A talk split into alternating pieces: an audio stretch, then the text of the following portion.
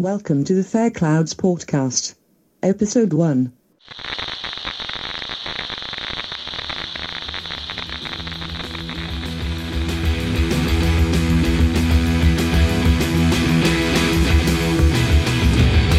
That was Dunsmere with Blue Mana Battery. Welcome back, 61.2 FM.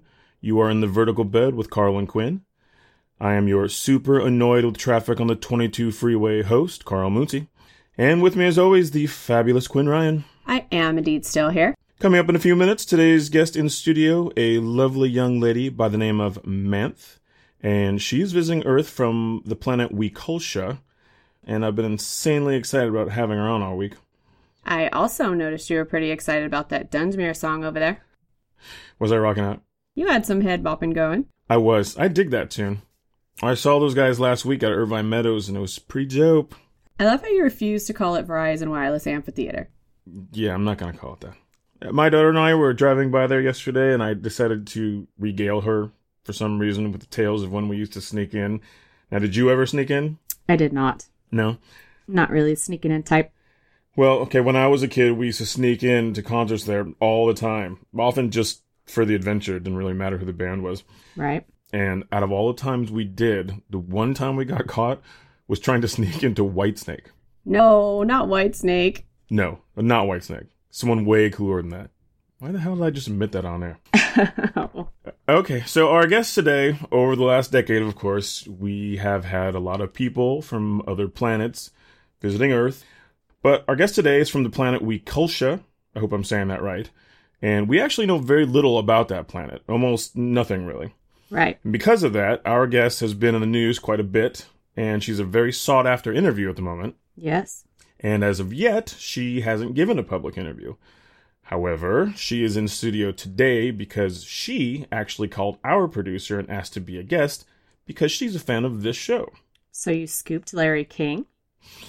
I did scoop Larry King. I am seriously very excited about this. And here she comes now. Manth, have a seat and welcome to the vertical bed. Thank you so much for being here. Thank you. This is so cool. Hi, Quinn. Hi, Manth. Welcome. Thank you. So, first of all, this is all true. You contacted Ricky and requested to be on the show. It is true. I'm a huge fan of the show. I think you and Quinn are so cool and funny. Aw. I love the music you guys play. But I'm especially fascinated with the whole Fair Cloud thing. There's nothing like it on my planet. Well, there isn't anything like it on our planet either. Right. Well, we are honored to have you here, and you are correct. We play amazing music. I knew you were going to say that. we do. Are we going to play Whitesnake now? Ugh, I knew you were going to say that. Okay, moving on. So, Manth, first of all, how old are you? Well, we don't mark time the same way you do here on Earth, and we don't celebrate or recognize birthdays either, so unfortunately, my honest answer is I don't know how old I am. Okay, that's very interesting.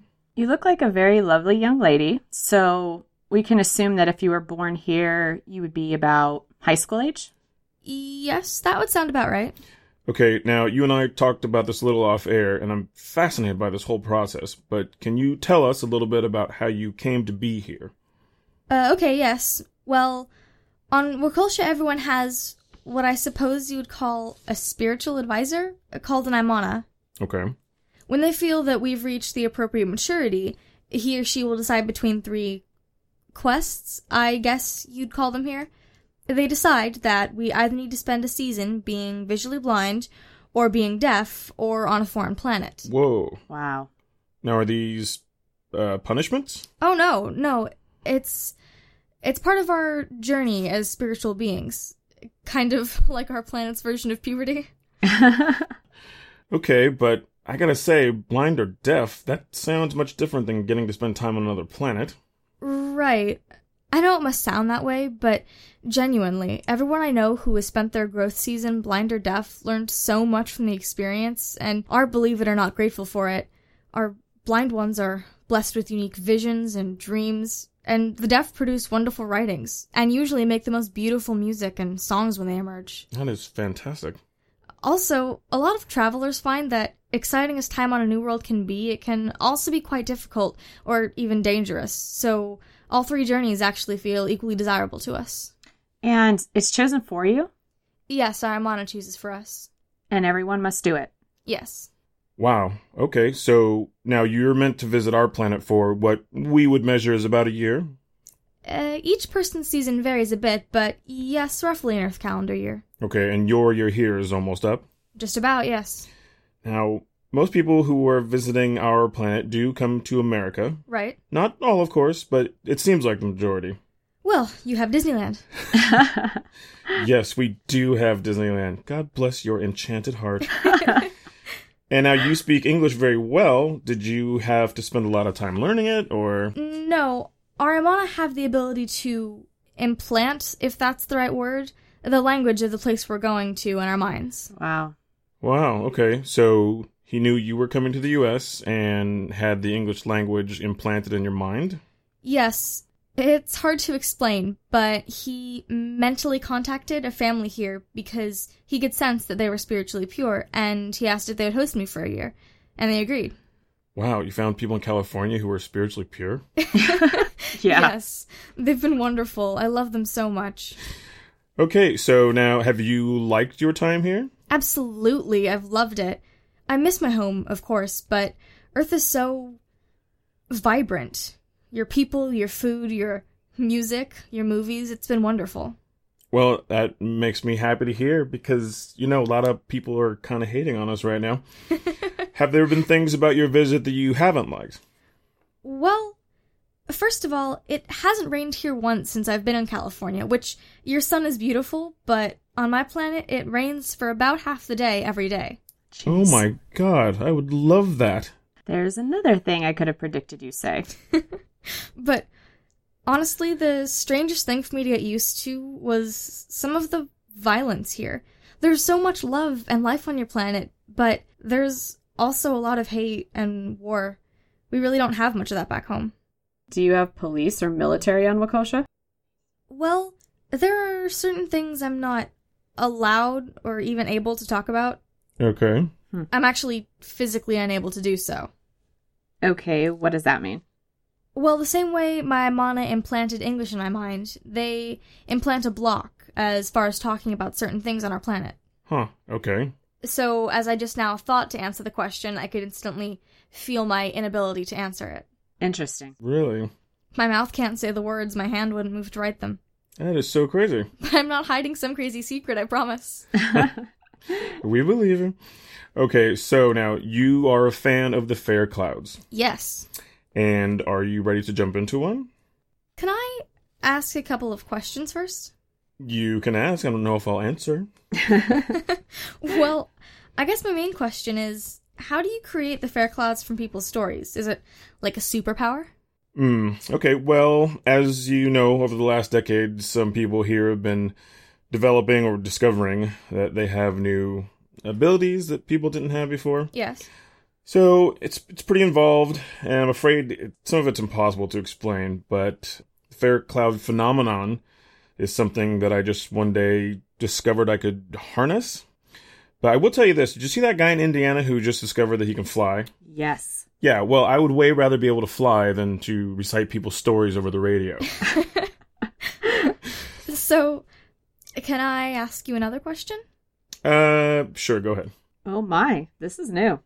What does fair cloud actually mean? Does it mean like fair as in people hear the truth about the stories you bring to life? No, that's a good question. I've never actually been asked that before. Um, no, it's not fair. The word fair as in balanced. It's fair, like going to the country fair. Oh, wow. Wait a minute. I have worked on this show for three years and you never told me that. Well, she's giving us an exclusive, so I figured I would give her one as well. Oh my god. And you never asked. okay, so my dear, are you ready? Yes, I'm a little nervous. Don't be. It doesn't hurt. You will feel something, but it doesn't hurt, I promise. So, Matt, how about you tell us how you found out you were coming to Earth, and I'll see if we can't open up a cloud to it. Okay. Well, we hold a festival for those who've been chosen as a traveler for their season. I grow flowers for each festival, and my Amana had come to my home to see what I had chosen to.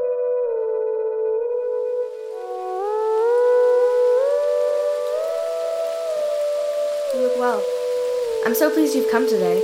They are just beginning to change color. Your gardens are always a wonder, Manth. Ah, now high blossoms, an ambitious choice. I was worried at choosing something so delicate, but I've wanted to raise them for as long as I can remember, and I finally felt I was ready. There is nothing like them. They are magnificent, and may this scent stay in my clothes always. Mine as well. As fate would have it, I'm here to discuss something else you're finally ready for. Imana?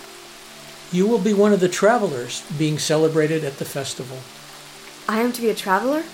You would have grown from any of the quests, but a term on an unfamiliar world will serve you best. My thanks to you, Imana. I assure you, I'll learn all I can from this gift. Of that, I am certain. I have so many questions. I have communed with an Ironaut on a world dubbed Earth. You will stay with a kind family of three that resides near an ocean. Wonderful. They will provide all the material things that you will need. When your season has come to an end, you will be summoned home. And the rest is for you to discover during your time. In which manner am I to travel? I will aid your spirit through the heavens, but your body must follow your thoughts. On the final night of the festival, you will stare at the fireworks in the sky and release your mind. When your eyes can no longer tell the fireworks from the stars, the moment when light from so far away feels the same as explosions in your own atmosphere, you shall be carried away. You know me to be ready? You are quite prepared, young one. Will I be able to communicate with any here during my stay? Hmm. That will depend. Should you find while you were there that.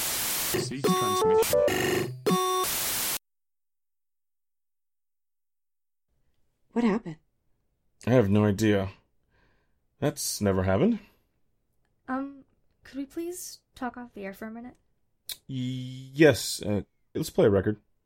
Uh, absolutely. Um, so here is Deal by Dusk with High Above.